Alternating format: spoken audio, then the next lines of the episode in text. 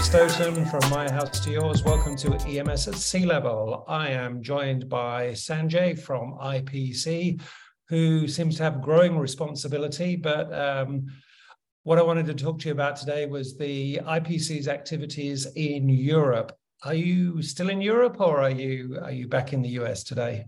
No, I just arrived back after a great uh, one week trip to France. We participated in the global industry event there. Mm-hmm. Um, I am back in the US for a few weeks, and then uh, we're off to uh, teams off to Brussels for a couple of days in the second week of April to work with some of our uh, policymaker friends there. Yeah, fascinating. I caught up with uh, Philippe last week or the week before last at the uh, an event in Munich, yes. uh, and there just seems to be so much going on with you guys, with statistics, with other activities in Europe. I saw on LinkedIn that you were doing another uh, solder. Uh, hand soldering awards last week. So, just give me a broad brush of some of the activities that are that are happening in Europe and, and why it's such a big focus for IPC at the moment. Great. Yeah, it's my pleasure to do that. Thank you, Phil, for having me and for having IPC on your event show here today. Um, we have been uh, extremely active in Europe the last three to five years. Uh, mm-hmm. Uh, if you look at if you look at our main pillars for IPC, we focus in four key areas: standards, education, advocacy, and solutions. Historically, through our uh, relationship with our licensed training centers spread out all across Europe, we really spent the bulk of the first 15 to 20 years of this century on the E part of it, the education part of it, mainly mm-hmm. certification training. Yeah. If you look at our statistics uh, from the last couple of years, IPC on average over the last two years has certified about 120,000 people wow. globally and I would say Europe probably makes up around 20 to 22% of that. So somewhere around 25,000 ish. So a lot of people. Mm. But what we've done the last three years, and certainly as we look forward to the next five years, we want to focus on the other three pillars in addition to education. So standards, advocacy, and solutions has kind of been our main focus as we go forward. So how do we do that? We are uh, building relationships with a lot of OEMs because we want them to participate more in our standards development committees. Mm-hmm a lot of those companies, even though they may have farmed out the assembly portion to the EMS, they are still responsible for the design, mainly yeah. for the bill of materials. So they have a heavy say in, in the quality and reliability of the end product. Um, so being more engaged in the standards committees, we think is a great way to get the OEMs in. Um, in terms of advocacy, as you know, Phil, the US passed their version of the CHIPS Act. Europe mm. is about to pass their version of the CHIPS Act. We were influential in in uh, some of the language that's in the European CHIPS Act, and Very we applaud good. and support the work of the European CHIPS Act. But it doesn't go far enough for the entire ecosystem. Um, in order for Europe to achieve its main goals, and my understanding, Phil, and you can correct me if I'm wrong, Europe's main goal is to be technically sovereign and have supply chain resiliency. So, so building semiconductors in Europe is an important step. But from a supply chain resiliency standpoint, if everything else in the ecosystem is done outside of Europe, well, then how can you be yeah. sovereign, right? So we applaud the CHIPS Act, but our push and our advocacy for the delegates and, and the policymakers in Europe is great. Now let's go further. Let's yeah. include PCB. Let's include EMS. Let's include materials. Let's make sure that there's adequate capacity and capability for all of the supply chain in order for Europe to be truly sovereign. Yeah, I think it's fascinating. And when I look at it, I, you know, I'm, I was I was born in Europe. I currently live in Australia. I've lived in the US and Mexico. Um, so I kind of look at it from all the different regions. And whichever way you cut it, shorter supply chains are good for the environment. They seem to be good for local economies. So having this regionalized supply chain seems a very positive thing, uh, and that means you know having a solid supply chain in in the US and throughout North America, and having a solid supply chain in Western Europe, Eastern Europe, and and throughout that region as well. So there are there are lots of cross benefits, and I can see where your involvement in the US CHIPS Act and the European CHIPS Act would would add a lot of credibility to your voice in that in that exactly. situation. So that's been our main that's been our main advocacy push. And then if I mm-hmm. finish the story with the other pillar, then is solutions.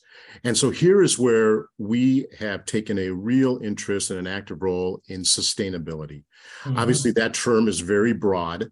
Um, it includes portions of environment, social, governance, um, lots of different ways of looking at it. Lots of companies are focused on it. But you know, there is some complexity and some confusion mm. out there as to what should the electronics industry be doing about sustainability. So that is one of our main focus focus points as an organization. And Europe, as you know, plays a big part in that because a lot of the environmental uh, mm. pillars and a lot of the environmental concerns usually originate out of Europe. And so we have been forming committees and councils to begin establishing and assessing what should be the right thing for IPC to do to help our industry move forward?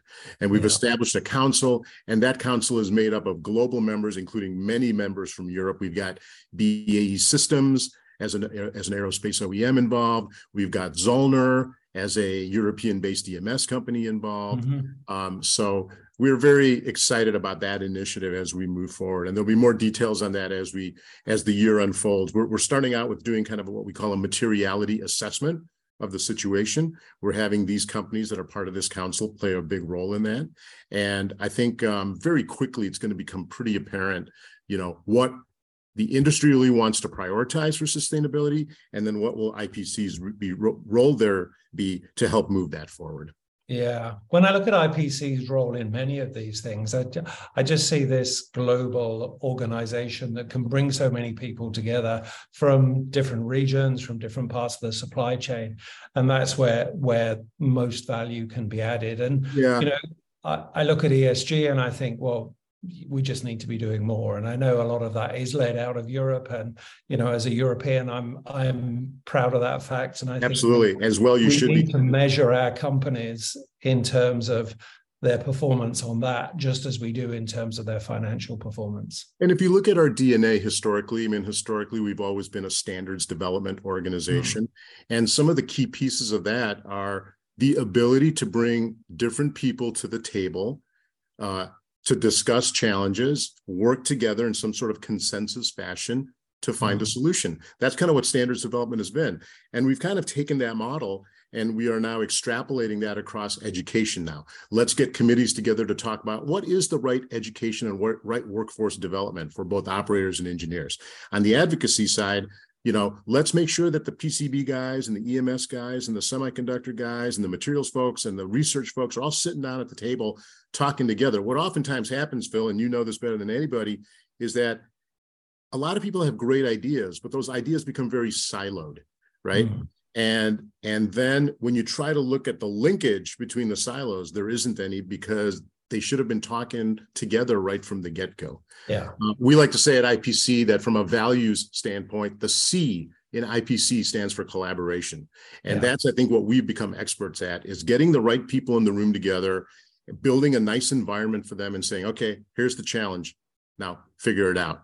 Yeah, and you've proved it successfully with things like CFX and various other different processes you've gone through when that collaboration has been um, hugely successful. I think what's really interesting with ESG is we've got the um, potential to really reflect what the consumers want from the OEMs, what the OEMs need from the EMSs, and what the EMS companies need from the supply chain. And your ability to bring all of those together is, you know, is is is really critical. When you look at the relationship between the different regions within the organization. One of the things that you're really good at is providing data. You have a, um, a kind of a team and a relationship with in4ma in, in Germany, and you're starting to produce statistics that, that look like IPC statistics. Yeah, no, I'm glad I'm glad you said so. Well, the, well, the lion's share of the credit belongs to Dieter Weiss.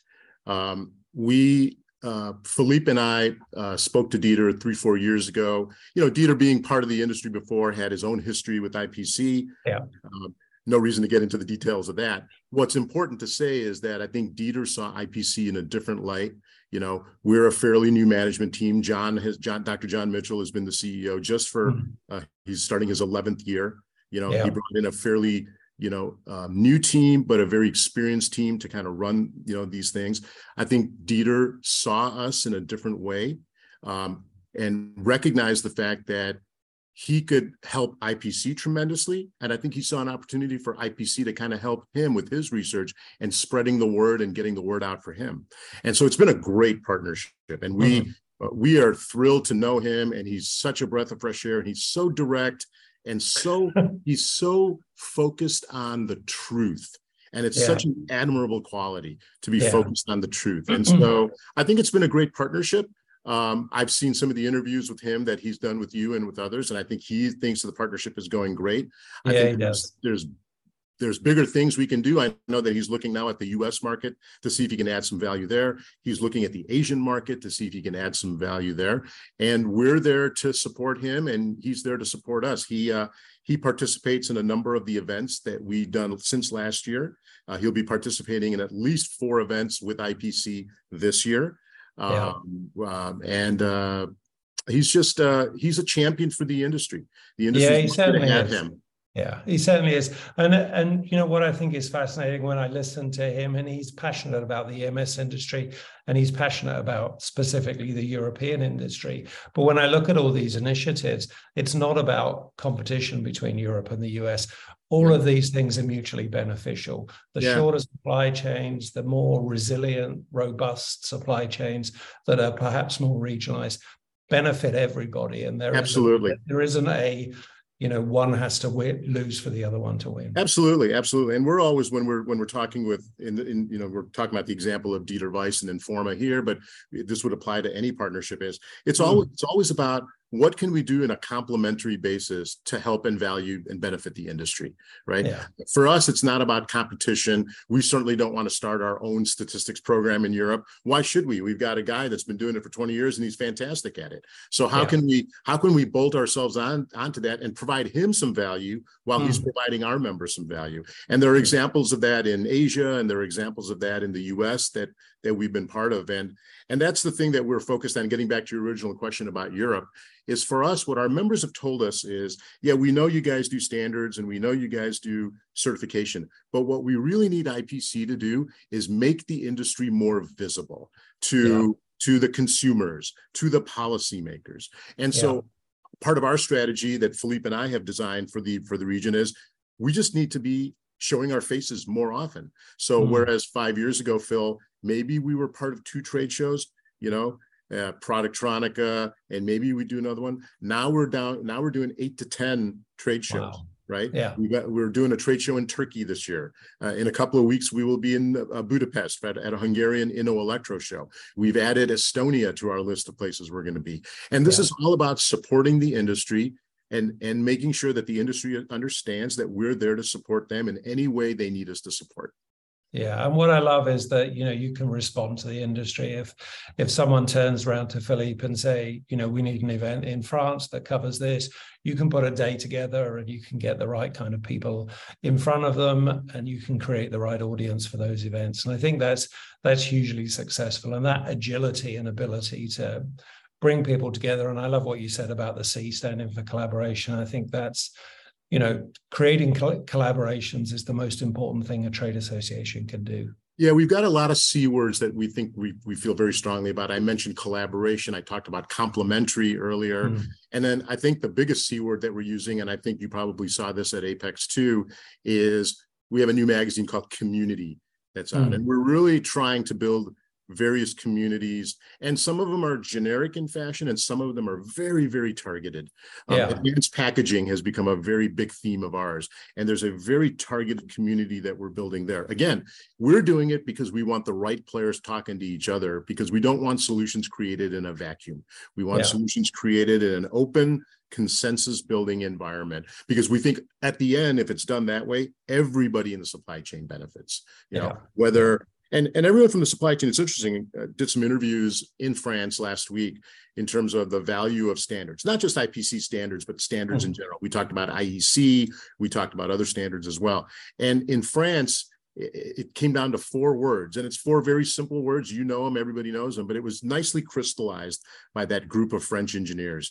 Cost efficiency quality reliability. Yeah.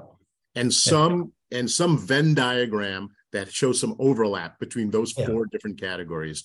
Um, that's what they're striving for when they want to adopt standards in their manufacturing processes. Yeah. So I'm going to throw one more C in, and that's communication. I think you've done a great job of that this year.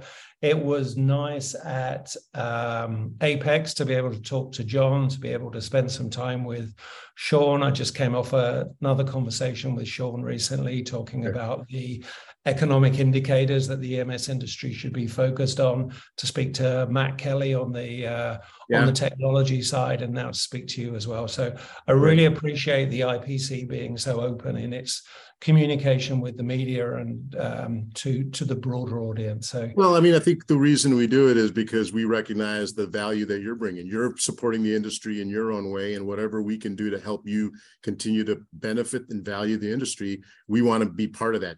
And I think that's one of the culture points that John brought to the organization and brought to the industry is, you know, we have a very much a leave it, you know, leave your egos at the door mentality. It's not about taking credit and doing that we are happy to go solo when it's when it's right to go solo and we're happy to te- be teamwork and partners when it's right to be teams yeah. i think that's you know we look at the we look at how do we bring the best value to the member is really yeah. the the, uh, the, the mission and yeah. and we look at all forms so i think you know working with you and working with eric and working with the other folks it's been it's been great because we see the tremendous value that collectively we can bring to the to the industry yeah, well, fantastic. Keep doing what you're doing, Sanjay. You're doing a fabulous job. Really appreciate it. Really appreciate your time and look forward to seeing you next time in Europe or the US or wherever we both happen to be. I appreciate the catch up, Phil. Always a pleasure to speak to you, and I look forward to our next opportunity as well.